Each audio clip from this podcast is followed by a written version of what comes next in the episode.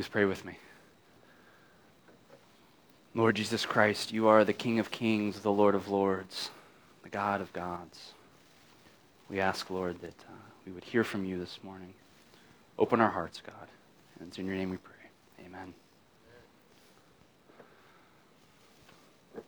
I knew the processional was going to be fun, but I, I didn't realize it was going to be that fun. Thanks.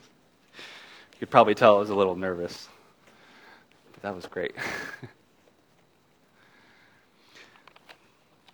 So you're probably wondering, uh, the service might feel a little strange right now because we didn't have a gospel reading immediately after the New Testament reading, but that's because the gospel uh, of which I will be preaching from uh, was at the beginning of the service, uh, found on page five of your bulletins.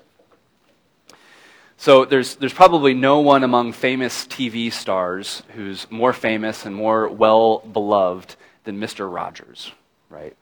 And it's, I heard an amen at that, okay?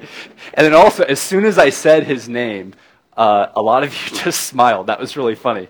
Um, it's, it's, it's almost as if there's this, you know, whenever Mr. Rogers' name is, is said, it's almost as if people instantly get this look on their face like, hmm, I love that man. Yes, Mr. Rogers.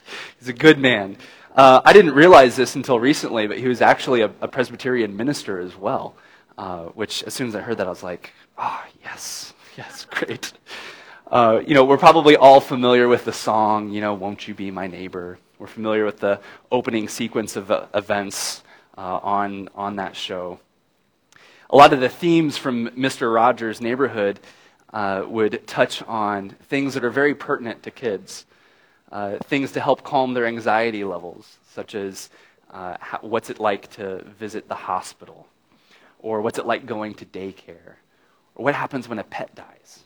Or what happens when a new baby is coming into the house? So these are, these are topics that, you know, you and I kind of take for granted, but are anxiety producing for kids, right? But sometimes he would touch on even more serious topics. Uh, so even when, when the nation was having heated discussions about race, uh, he would have someone uh, come of color and talk about their experiences. Or sometimes he would have someone who's handicapped come and talk about what it's like to be handicapped and he would give dignity to these people. And he would help provide language to kids about how to talk about these kinds of things. Now, some people might mock his show and call it a little ridiculous at times. And on a surface level, it, it kind of is a little ridiculous, right? I mean, the, the man comes into his home and he takes off his shoes and he puts on a sweater and he kind of has this silly song. The, the set is jokingly minimalistic and it's very cheap. Uh, the puppets are kind of goofy and kind of ratty looking. Um, but again, I, I, think that's part of his charm, right? Uh, he, he had this great uh, dignity to him in his gentleness, uh, in his way to bring people in. Well, one last piece about Fred Rogers. Uh, in 1997, the Daytime Emmys presented him with the lifetime, uh, a Lifetime Achievement Award. And so you could imagine this was kind of a weird experience, right? Because you've got Mr. Rogers coming up and standing in front of all of these soap opera stars, these producers, uh, a lot of folks from daytime television, uh, talk show hosts, all these other famous, uh, you know, who's who sort of of the TV world. And he stands up there and he, you know, he kind of nods as he accepts his award. And then he does something kind of strange. He asks everyone in the audience to pause for 10 seconds and just to think about someone who helped them get to where they are at that moment in time. And at first, people kind of snickered. You know, they didn't know if he was serious. Um, but sure enough, he, he stepped back from the microphone and was silent. And the snickering stopped, and he paused for 10 seconds. And by the end of that, there were many in the room who had tears in their eyes. He just had this profound effect over people. You know, Mr. Rogers had this power over people. Not a power to control and not a power to manipulate, but a power to restore, to restore dignity and neighborliness. Well, today we're looking at Mark's uh, gospel reading, the triumphal entry.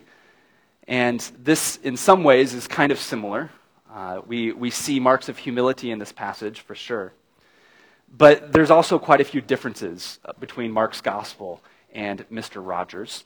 Uh, in fact, Mark's gospel probably wouldn't have received a G rating and been played uh, daily on PBS uh, for over 30 years. Uh, and secondly, Jesus came to show more than just neighborliness, didn't he? Uh, he came to inaugurate God's kingdom here on earth. God's kingdom here on earth. And this is what we see happening throughout the Gospel of Mark over and over again. We see that this tension has been mounting throughout the Gospel. And if you've been here since Lent, we've been talking about this tension, these struggles of power that have been building, this confusion that's been building. Jesus has been teaching with this new authority.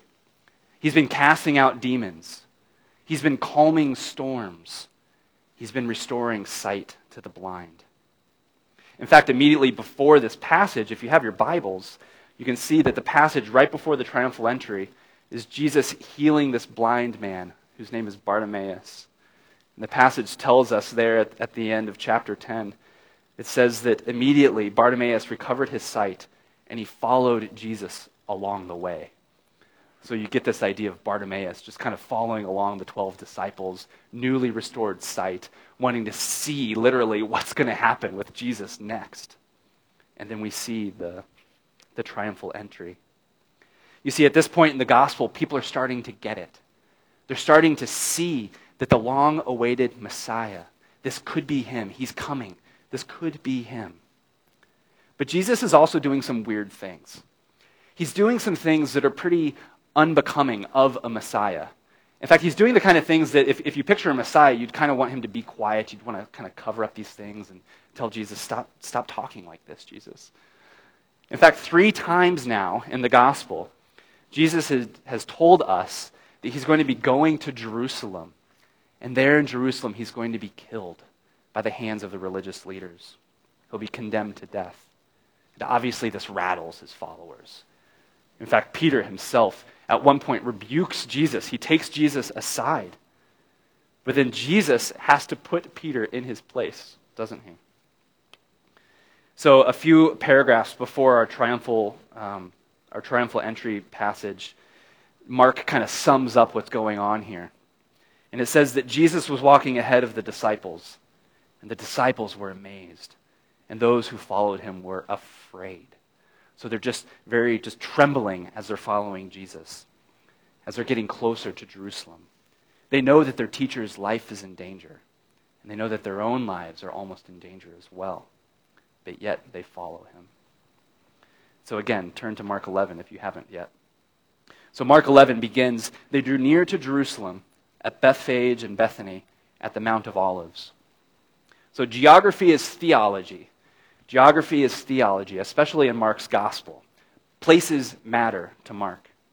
And so we see that Jesus is approaching Jerusalem from the east. They climb up the Mount of Olives, which is just a little bit higher than Jerusalem. It provides a great perspective into the holy city. And they stop and they take a break there at Bethany. Well, according to the prophets, this spot, where they are right now, is actually the final judgment seat of Jerusalem. This is where the Messiah is going to come and pronounce judgment over those who've been oppressing Jerusalem. This is the place where he will be inaugurating the kingdom. But Jesus doesn't ask his disciples to take up swords. Jesus doesn't call for a tank to come. Instead, he calls for a pickup truck. He gives his disciples very clear instructions on where to find this. Mark spends a lot of time actually describing this. Not a, not a pickup truck, I'm sorry, a, a donkey a beast of burden. But you knew that. But Mark spends a lot of time showing us how to find uh, this donkey. He knows exactly where it's tied up. He knows that when people question whether or not to grab the donkey, he tells the disciples exactly what to say. It's almost as if Jesus has been planning this moment for a very long time. It's almost as if something supernatural is about to happen. Again, something amazing is going to happen. But we know this is weird, right? Like, important people don't ride around in, on donkeys, you know, especially today, but also in the ancient world as well. Donkeys weren't some sort of impressive animal. In fact, John Calvin, uh, the reformer, he even realized that this was a little ridiculous as well. He says this moment is kind of ridiculous. Because even in the, in the ancient world, after a king would overtake a city, he wouldn't come in on a donkey, he would ride in on a mighty steed, a great horse of war a horse that's never been ridden before. In fact, that was supposed to symbolize the freshness of his authority. um, the, the cleanness of his victory. It's supposed to symbolize his might. The horse would be covered in, in armor and the, the colors of the military, and the king would come in and show all these new people in the city that he was the force now and that they must bow to him. But not Jesus. He comes in on a lowly donkey, a beast of burden. Now, for those paying attention, they would have seen that this is a fulfillment of prophecy. In fact, we just read that passage from Zechariah when we hear that the Lord comes riding on a donkey. But there, there are royal tones here to this as well. It's, it's a donkey that's never before been ridden. So we know that Jesus is clearly sending a symbol here to us. But it's a sign of his humility, not of his might. We see here that Jesus is not a divine warlord with supernatural powers. But no, he was a lowly and humble king. And then he comes into Jerusalem. And it's Passover. that everyone's preparing for Passover to be celebrated. There have been hundreds and hundreds of pilgrims who've been coming from all over Israel and possibly even all over um, the Mediterranean to come and celebrate this feast with their people. And so Jerusalem was swollen with pilgrims who've come from all over. And I wonder who was in that crowd who welcomed Jesus that day? Who was there in that crowd? Certainly the 12 apostles, we know that. And as I mentioned earlier, their nerves were absolutely a buzz. Probably every time they looked and saw a Roman soldier, they were probably wondering, is this the moment? Is this now? Is it going to happen? They knew that the time was at hand, that the hour was now. But they didn't know exactly what that meant. We knew that Bartimaeus was coming along with them. I just I kept laughing, thinking about this blind man whose eyes were probably just bugging out of his head at that moment, just looking at everything, wondering what's going on probably just full of this childlike joy, just bouncing around. Like, this is the guy who restored sight to me. And he's just telling everyone that and just exciting the crowd all the more. And no doubt there were other people there who recognized Jesus as well. Jesus had been ministering for three years throughout Galilee and Judea. He had fed thousands of people miraculously. He had done many amazing things. And so, no doubt, people recognized him. And when they saw him, they started throwing their cloaks down. They started grabbing palm branches and waving those throughout the air. These are symbols of, of welcoming a king in the ancient world. They're there to show the worthiness of Jesus. And then they break out into song. The same, the same words that we sang out this morning. Hosanna, blessed is he who comes in the name of the Lord. Blessed is the coming kingdom of our father David. Hosanna in the highest. Hosanna. Hosanna, which literally means, Come, save us, we pray. And They say, Here he comes in the name of the Lord, in the line of our father David, a man of God, after God's own heart. Maybe now will be the moment in which the kingdom, his peaceful reign, will finally begin. So, where would you be in that crowd? Which character would you align with in that crowd? You know, maybe some of you would be there, and I don't know, perhaps you hadn't heard of Jesus. And so when Bartimaeus tells you this thing, you're kind of captured by that mystery. You're like, wow, this could actually be the Messiah? Or perhaps you've been following Jesus, but you've got this, these questions and these, this anxiety that's about you, not knowing exactly what's going to happen either. Or maybe you're like the pilgrims who are coming to the temple to celebrate the great feast, coming with tremendous burdens upon your back, coming with great prayers in your heart, hoping to catch a glimpse of God. Where are you in the crowd? So, what's interesting in this passage, especially in Mark's gospel, is that there in 11, in verse 11, we see that nothing actually happens here. Nothing happens. Jesus comes, he enters Jerusalem, he enters the, the temple, and then it's kind of anticlimactic, isn't it? It's not like Jesus' baptism, where the heavens are torn open, a voice speaks out, the dove descends upon Jesus. It's not like the transfiguration, where his very presence just becomes absolutely radiant and the disciples want to worship him there. It's not like that. He simply stands there, he sort of tours the place, he looks around. Have you ever wondered, like, what would have Jesus been thinking in that moment? What would Jesus, what was going through his mind at that moment as he was looking upon the temple? Only a few more days, he might be thinking. I'll be condemned in this city. Over on that hill, that's where I'm going to be crucified. I wonder if all those events of Holy Week are racing through his mind. Or maybe he's thinking, you know, as Yahweh incarnate, he's thinking of all the things that he had hoped that temple would become, but never came to be. And he's thinking, finally, I'm going to restore all of creation to myself here in only a few days. You know, our world is absolutely obsessed with power. It's something that human beings we vie for and we've been vying for ever since the beginning. Nations are constantly overtaking other nations. Even in our own nation, you can't turn on the news without seeing struggles of power, protests, people challenging other people's power. Scandals are always uh, up in the news. People are always vying and trying to take down people from power. And sometimes it's, it's rightfully deserved. I don't want to deny that. But usually, the way in which we take power in our society is through manipulation, it's through force, it's by using fear to our benefit. Well, praise God that his ways are not our ways. God is all powerful, he is almighty, he is the King of kings and the Lord of lords, but he is also all loving.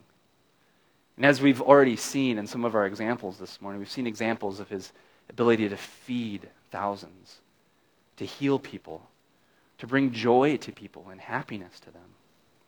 And here in this passage, I just love it because this image of Jesus riding in on a donkey is such a symbol of our humble king. It's such a great symbol of power. In fact, Martin Luther said it this way. He sits upon a or he sits not upon a proud steed, an animal of war, but upon a donkey, an animal of peace fit only for burden and labor, and who is here to help man. Jesus comes not to frighten men, but to help them and to carry their burden. Today, brothers and sisters, we're being called to follow the humble Christ, who did not count equality with God something to be grasped, but he emptied himself, taking on the form of a servant. So, the season of Lent has been a season of spring cleaning uh, for myself personally and uh, through some of our conversations for some of you as well, and I'm, I'm great, very grateful for that. Some of you during the past six, five weeks have been experiencing a rejuvenation of your prayer life. Some of you, through your fasting, have learned how to more greater depend on God in your desires. Well, now we're entering the final week, the beginning of the end. In fact, in a minute, uh, we're going to be reading the final uh, crucifixion story as a, as a preview of what's to come over this week. And so, my invitation to you today is to send your burdens to Christ. Send your burdens to the mighty King who gladly carries your anxieties, who gladly carries your fears and your doubts all the way through Jerusalem and to the cross. He carries your burdens to the cross where the serpent is crushed and where death itself is defeated, where God incarnate is lifted high, and where he pays the price and redeems the entire world for himself. Cast your cares upon the cross of Christ. In the name of the Father, the Son, and the Holy Spirit. Amen.